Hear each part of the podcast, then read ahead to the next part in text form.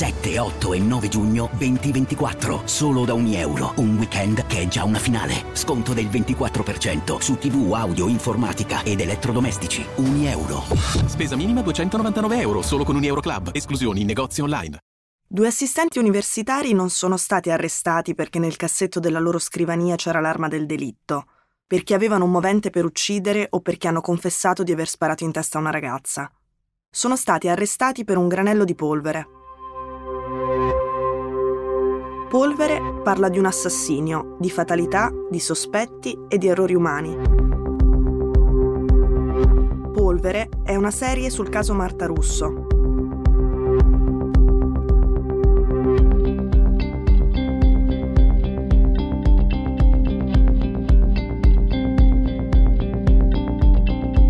Demons Record e Miyagi Entertainment presentano Polvere, il caso Marta Russo, di Chiara Lalli e Cecilia Sala.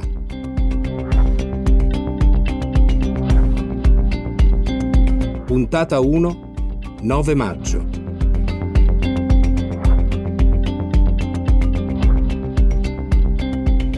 Un granello di polvere è un elemento minuscolo che però ha innescato una serie di eventi come su un piano inclinato, fino a una condanna per omicidio. In quest'ultimo anno abbiamo cercato di ricostruirli un pezzo alla volta, per vedere se alla fine tutto tornava.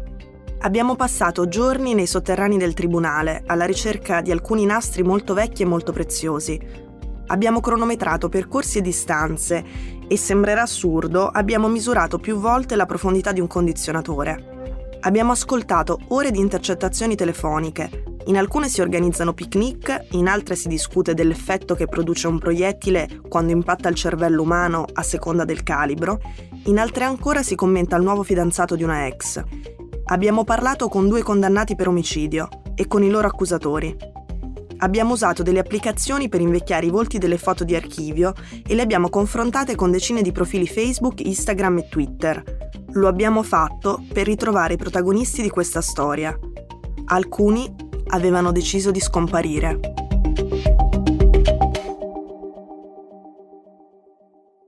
Per l'omicidio di Marta Russo vengono condannati Giovanni Scattone e Salvatore Ferraro. Sono entrambi assistenti di filosofia del diritto, fanno esami e lezioni a centinaia di ragazzi ogni giorno. Il padre Donato Russo, invece di guardarmi con odio e con disprezzo, io penso che mi abbraccerà? Io voglio la verità. Certo, professore, però sono contento di oggi di poter parlare con lei finalmente faccia a faccia. Io posso dirle con estrema forza, Tutto con falso. estrema serenità che non c'entro nulla con l'assassinio di, di sua figlia. Questa è la voce di Salvatore Ferraro, che si è sempre dichiarato innocente. Brevissime cose che proprio mi stanno qua e, e ho bisogno di dirle subito. Innanzitutto che non ho alcuna responsabilità nella morte di Marta Russo. Io ho vissuto 13 anni della mia vita all'università, prima come studente, poi come assistente nella facoltà di giurisprudenza. Essere accusato di avere ucciso una studentessa nel mezzo dell'università è la calunnia peggiore che mi poteva capitare di dover subire nella vita. Mi rendo conto naturalmente che, che, in questa storia ci sono persone che hanno sofferto più di me, però penso anche che, che in carcere ci, ci stia una persona che non è il responsabile dell'omicidio, penso che non serva neanche a rendere giustizia a una ragazza che è morta. Questa è la voce di Giovanni Scattone, che secondo l'accusa ha sparato per provare che il delitto perfetto è possibile, per una specie di superomismo nicciano.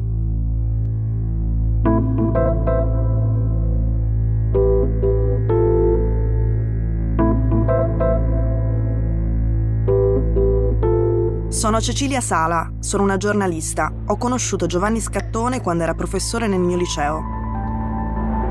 Sono Chiara Lalli. Ero all'università la mattina del 9 maggio 1997, quando hanno sparato a Marta Russo.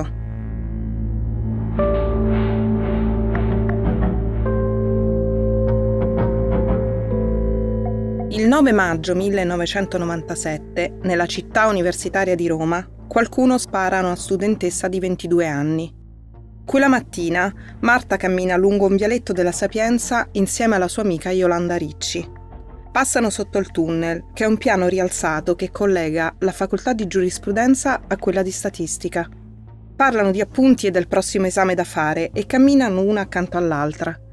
Poi Yolanda sente un colpo, un rumore che è simile a quello di una pistola giocattolo. Marta smette improvvisamente di parlare. Cade. Yolanda urla. Hanno sparato! E poi si abbassa come per nascondersi dietro alle macchine parcheggiate. Intanto arrivano alcune persone. C'è una donna che cerca di calmare Yolanda dicendole che forse è solo un malore e poi c'è una ragazza bionda che assicura che quel rumore non sia uno sparo, secondo lei una macchina che ha schiacciato una lattina. Io dicevo hanno sparato, le hanno sparato, le hanno sparato e nessuno lì mi dava ragione. Io comunque insistevo, no, hanno sparato, hanno sparato. In quel momento eh, i capelli di Marta si sono, sono sporcati di, di sangue. E io io quindi ecco, insistevo, hanno sparato. E Marta aveva gli occhi sbarrati, in quel momento l'ha chiusi. Io l'ho chiamata, ma non ha risposto e non si è mossa. Sono circa le 11.42 del 9 maggio. Circa perché, come vedremo, non c'è niente di certo in questa storia. Quel giorno è Patrizio Cardinali il primo a soccorrere Marta. Sono passati tanti anni, ma quella mattina se la ricorda bene. Cioè, sono sempre rimasto un po' legato al nome di Marta Russo, io dentro di me affettivamente. Mia sorella che quando va a Roma ogni tanto va sulla tomba a salutarlo. Insomma, siamo rimasti sempre un po', diciamo, tutta la famiglia nostra, sempre un po' legata, ma pur non avendo poi nemmeno mai conosciuto i genitori, mai nessuno. Però per me è stato un momento un po' simbolico della mia vita. Ho sempre questo ricordo di questa ragazza per terra, le sue labbra, il calore, perché l'ho rianimata bocca a bocca come una cosa che non si fa più a un certo punto mi sono accorto che sulla mano c'era del materiale cerebrale, capito? Allora sono andato a vedere e con il dito ho visto proprio che c'era un foro. Cioè la ragazza dal punto di vista nostro neurologico era morto sul colpo. Qualcuno aveva sparato all'università. In quel vialetto c'ero passata molte volte. Me la ricordo la paura di quel giorno e di quelle settimane. E mi ricordo che mi aveva fatto pensare alla fine degli anni 70, quando ci insegnava mio padre e quando era normale avere il terrore di andare all'università. Quello che, che mi è sembrato assurdo di tutta la storia come dicevi, che, è che non si va a scuola, all'università per morire no? in una mattina. Questo vuol dire che nessuno di noi è al sicuro, questo vuol dire che comunque nessun luogo diciamo, è, è, protetto, questo che, che, che ha creato la, la, la drammaticità di quel momento. L'università dovrebbe essere un luogo sicuro e protetto. Quella morte è paurosa per lo stesso motivo per cui ci spaventa di più una sparatoria in una scuola che in guerra. In quei giorni non si parla d'altro. Chi può aver sparato a una studentessa e perché? È un attentato? Il proiettile è partito per sbaglio? È in coma irreversibile al Policlinico Umberto I Marta Russo, la studentessa di 22 anni che questa mattina alle 12 era stata colpita alla testa da un colpo di pistola calibro 22. Gli inquirenti si rendono subito conto che questa indagine è molto difficile. Il colpo deve essere partito da una finestra, ma sulla stradina dove camminava Marta affacciano più di cento finestre. Le possibili traiettorie sono infinite, perché non sappiamo la posizione esatta della testa di Marta al momento dell'impatto e quindi non possiamo sapere qual è il punto da cui è partito lo sparo. Il bossolo non si trova, la pistola nemmeno, il movente non si capisce. E anche per questo il caso attira un'incredibile attenzione da parte dell'opinione pubblica perché gli omicidi che ci inquietano di più sono proprio quelli senza spiegazione. Sarebbe potuto succedere a me, è il pensiero di quelle settimane.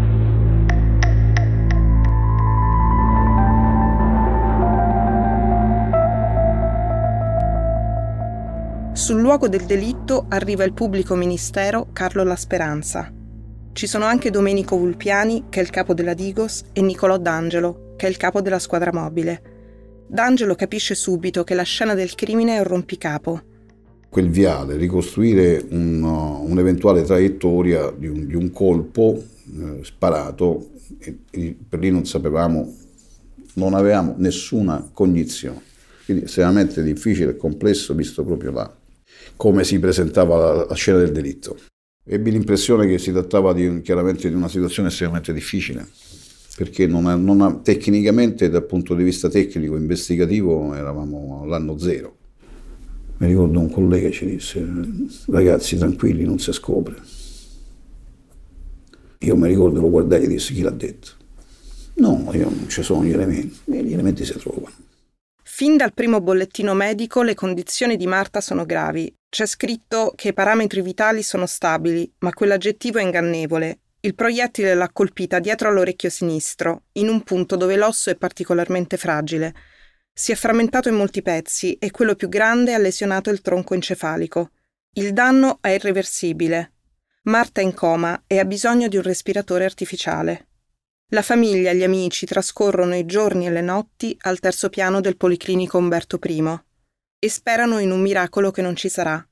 Luca, che è il suo fidanzato, le fa ascoltare la sua canzone preferita, L'Aurora di Eros Ramazzotti.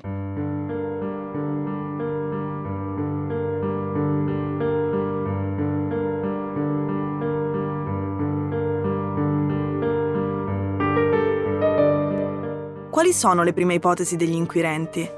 La mattina del 10 maggio, sulla Repubblica, c'è la prima intervista al procuratore Carlo La Speranza. Si intitola Università torna alla paura. La paura del terrorismo che proprio la Sapienza nel decennio precedente ha ucciso i professori Vittorio Bachelet ed Ezio Tarantelli. L'ipotesi politica è la prima a essere presa in considerazione, ci sono state da poco le elezioni universitarie, ha vinto la destra di Alleanza Nazionale e si teme una reazione della sinistra estremista. E poi c'è una ricorrenza particolarmente inquietante. Lei è il professor Franco Tritta? Sì, ma io voglio sapere chi parla. Brigata Rossa. Ah, va bene. Ha capito? Sì. Ecco, non posso stare molto al telefono. Adempiamo alle ultime volontà del del Presidente comunicando alla famiglia dove potrà trovare il corpo dell'onorevole Aldo Moro. Il 9 maggio 1978 è il giorno del ritrovamento del cadavere di Aldo Moro. L'antiterrorismo sospetta che, anche alla Sapienza, si stiano organizzando le nuove Brigate Rosse, quelle che due anni dopo uccideranno un altro professore, Massimo D'Antona, e poi Marco Biaggi. Non è un caso che sul luogo del delitto ci sia anche Domenico Vulpiani, il capo della Digos, la divisione della polizia che combatte l'eversione e il terrorismo. Dopo il rapimento di Aldo Moro, proprio a Vulpiani è stata affidata l'organizzazione della sicurezza delle più alte cariche dello Stato. In quel momento, nel vialetto, stava passando l'auto di un professore. Forse chi ha sparato voleva colpire lui. È in coma irreversibile Marta Russo. Gli inquirenti ritengono che non fosse lei l'obiettivo del killer. La zona è frequentata da noti docenti, possibili bersaglio per un'eventuale azione terroristica. La seconda ipotesi è che sia una vendetta. Nel passato di Marta, però, non c'è niente di sospetto, niente che possa giustificare un agguato. E in quello dell'amica Yolanda, che le camminava accanto, Yolanda Ricci racconta di aver ricevuto 4 o 5 telefonate anonime negli ultimi giorni. Pochi squilli e poi il silenzio. C'è poi un uomo che chiama di notte il padre di Yolanda urlando alcune frasi volgari sulla figlia. Renato Ricci è stato per 30 anni un funzionario del Ministero di Giustizia. È stato anche il direttore del carcere di Capraia e poi di Rebibbia. Potrebbe essere la vendetta di un ex detenuto? Volevano sparare a sua figlia invece che a Marta?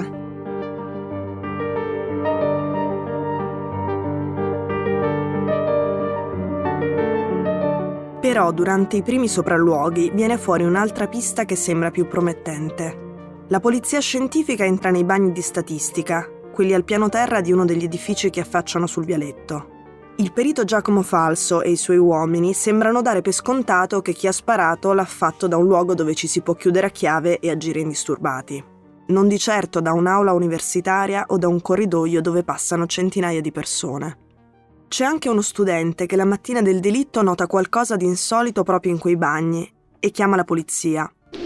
Io sono uno studente di, di, scienze politiche e mi è venuto in mente un, una cosa sul, a proposito di quella ragazza a cui hanno sparato ieri. Non so se, se già è stato, è stato, capito da dove eh, hanno sparato, però siccome io proprio intorno a quell'ora eh, sono stato in un bagno, in un bagno particolare lì della facoltà di statistica. Perché particolare un bagno? Eh, perché il bagno dei portatori di handicap, ah. dove c'era eh, la finestra completamente spalancata ed è una cosa un po' inconsueta perché si affaccia proprio sulla strada, diciamo che in un bagno generalmente non si lascia una finestra spalancata, se no si può anche vedere da fuori chi c'è dentro. Mi ha, mi ha dato un, così, mi ha insu, non dico insospettito, però era un fatto strano e l'ho accostata. Potrebbe essere un punto da dove magari eventualmente sparare, visto che mi sembra che sia piuttosto vicino al punto dove poi è stata colpita. Ho capito. Va bene, quindi può lasciare il suo nome? Certamente, sì, io mi chiamo Adriano Leoni. Insomma, Adriano Leoni rimane colpito dal fatto che una finestra di un bagno al piano terra, che affaccia su un vialetto trafficato e che per questo è sempre chiusa, proprio il giorno in cui hanno sparato sia rimasta aperta. Gli inquirenti sanno che Marta è caduta quando lei e Yolanda sono all'altezza di quelle finestre, quelle del bagno disabili al piano terra di statistica. È domenica e gli agenti perlustrano il vialetto. Uno di loro si accovaccia sull'asfalto, poi grida per chiamare gli altri ha trovato un bossolo che fino a quel momento è rimasto coperto da una macchina parcheggiata. Non può che essere il bossolo che stanno cercando.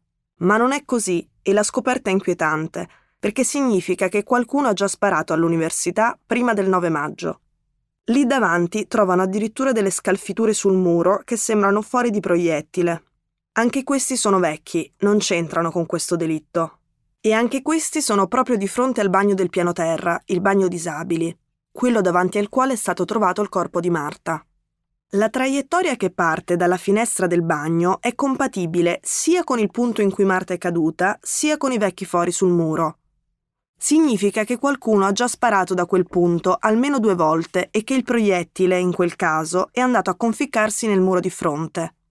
Ma se su quella traiettoria si fosse frapposto un passante, ad esempio Marta Russo, il proiettile lo avrebbe colpito. È un colpo di scena.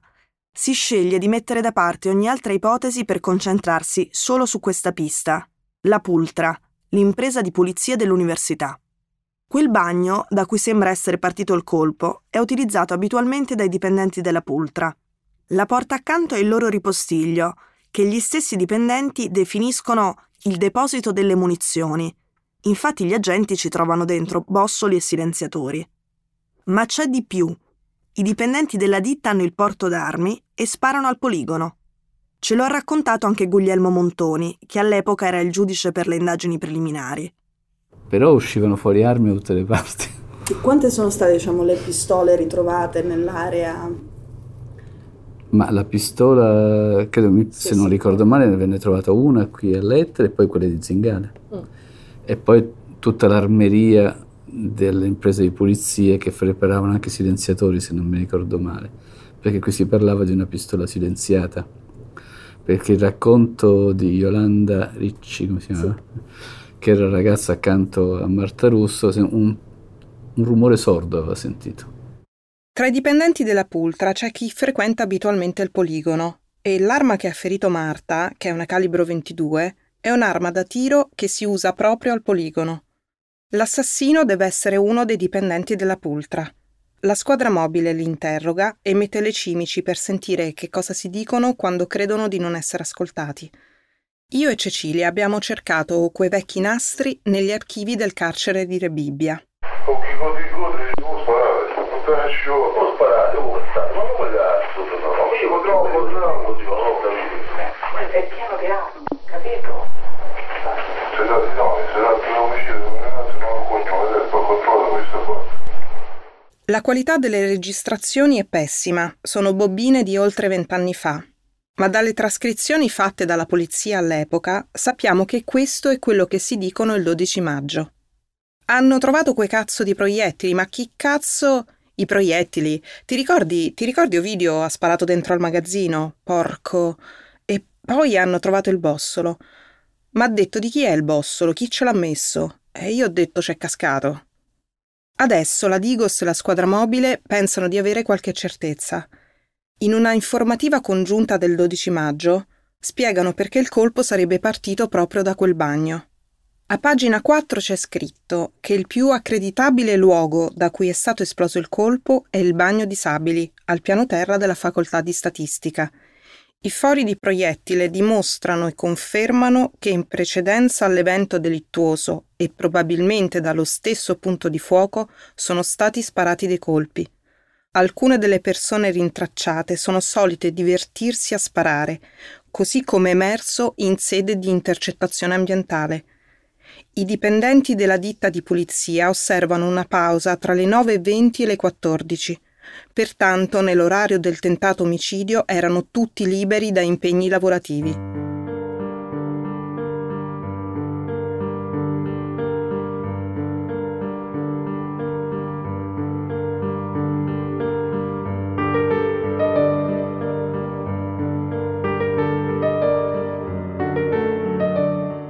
Nella notte tra il 13 e il 14 maggio Marta muore in ospedale. I genitori autorizzano il prelievo dei suoi organi perché si ricordano di quello che Marta aveva detto quando aveva saputo la storia di Nicholas Green. Nicholas, un bambino americano di 7 anni, sta andando in Sicilia in macchina con la famiglia quando la loro Y10 viene assalita. Tentano di rapinarli perché scambiano la loro auto per quella di un gioielliere. Parte un colpo che lo ferisce a morte. I genitori decidono di donare i suoi organi. Marta aveva detto, se mi succedesse qualcosa anche io vorrei donarli. Nel diario di Marta poi c'è scritto, vorrei così tanto mettere a disposizione la mia vita per gli altri, però non so se riuscirò a farlo. Voglio essere felice in questa vita e non in futuro, ma nel presente, per ogni attimo che vivo, perché non so quanto potrò vivere né cosa ci sarà dopo.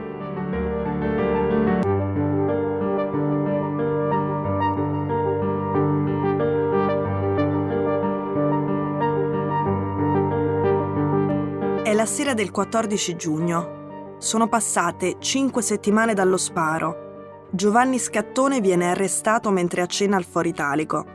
Salvatore Ferraro è a casa a suonare la chitarra quando gli bussano alla porta. L'arresto mio?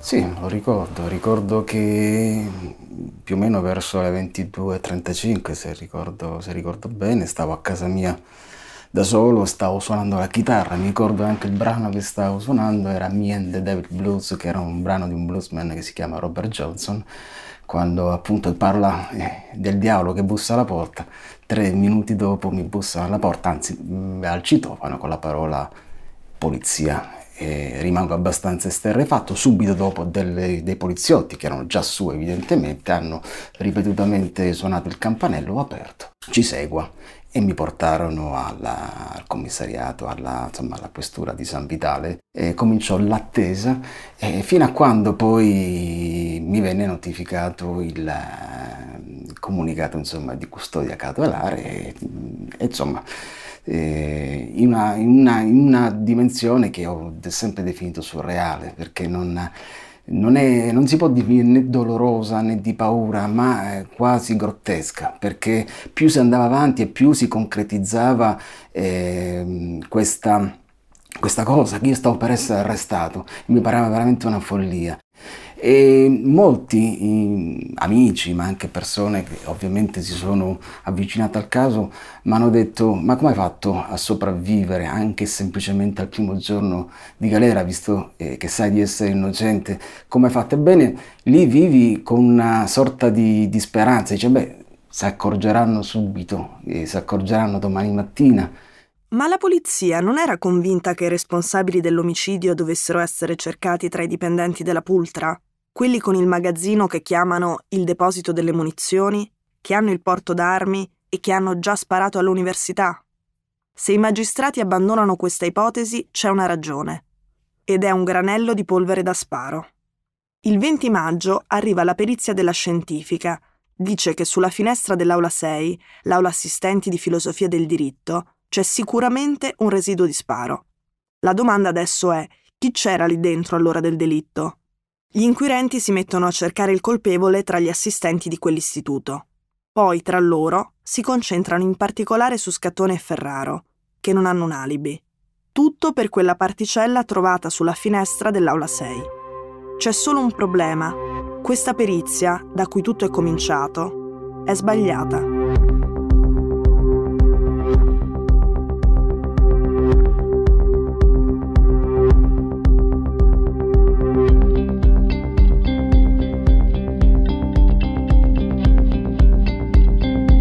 Stesse particelle, guarda che combinazione, sono state trovate sugli indumenti dell'imputato Scattone.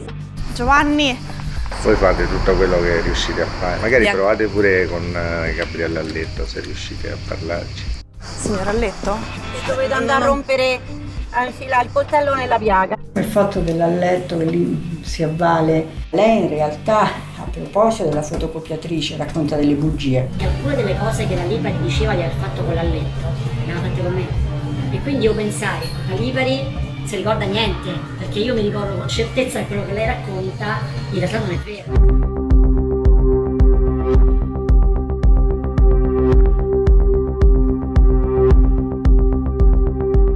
Avete ascoltato Polvere, il caso Marta Russo, di Chiara Lalli e Cecilia Sala, una produzione Emons Record e Miyagi Entertainment. Regia Flavia Gentili. Studio di registrazione e post-produzione Tracce.studio. Tecnico del suono Max Gastaldo. Musiche originali Luca Santarelli. Editor Zelia Zbogar. Responsabile di produzione Maria Saracino.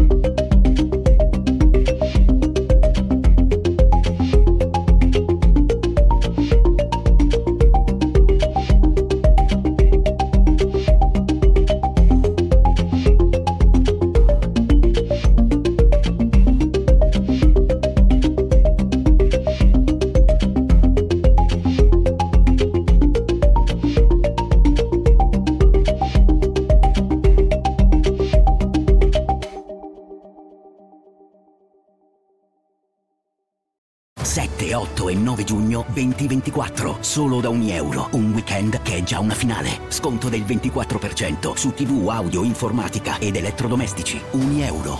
Spesa minima 299 euro, solo con un Euro Club. Esclusioni in negozi online.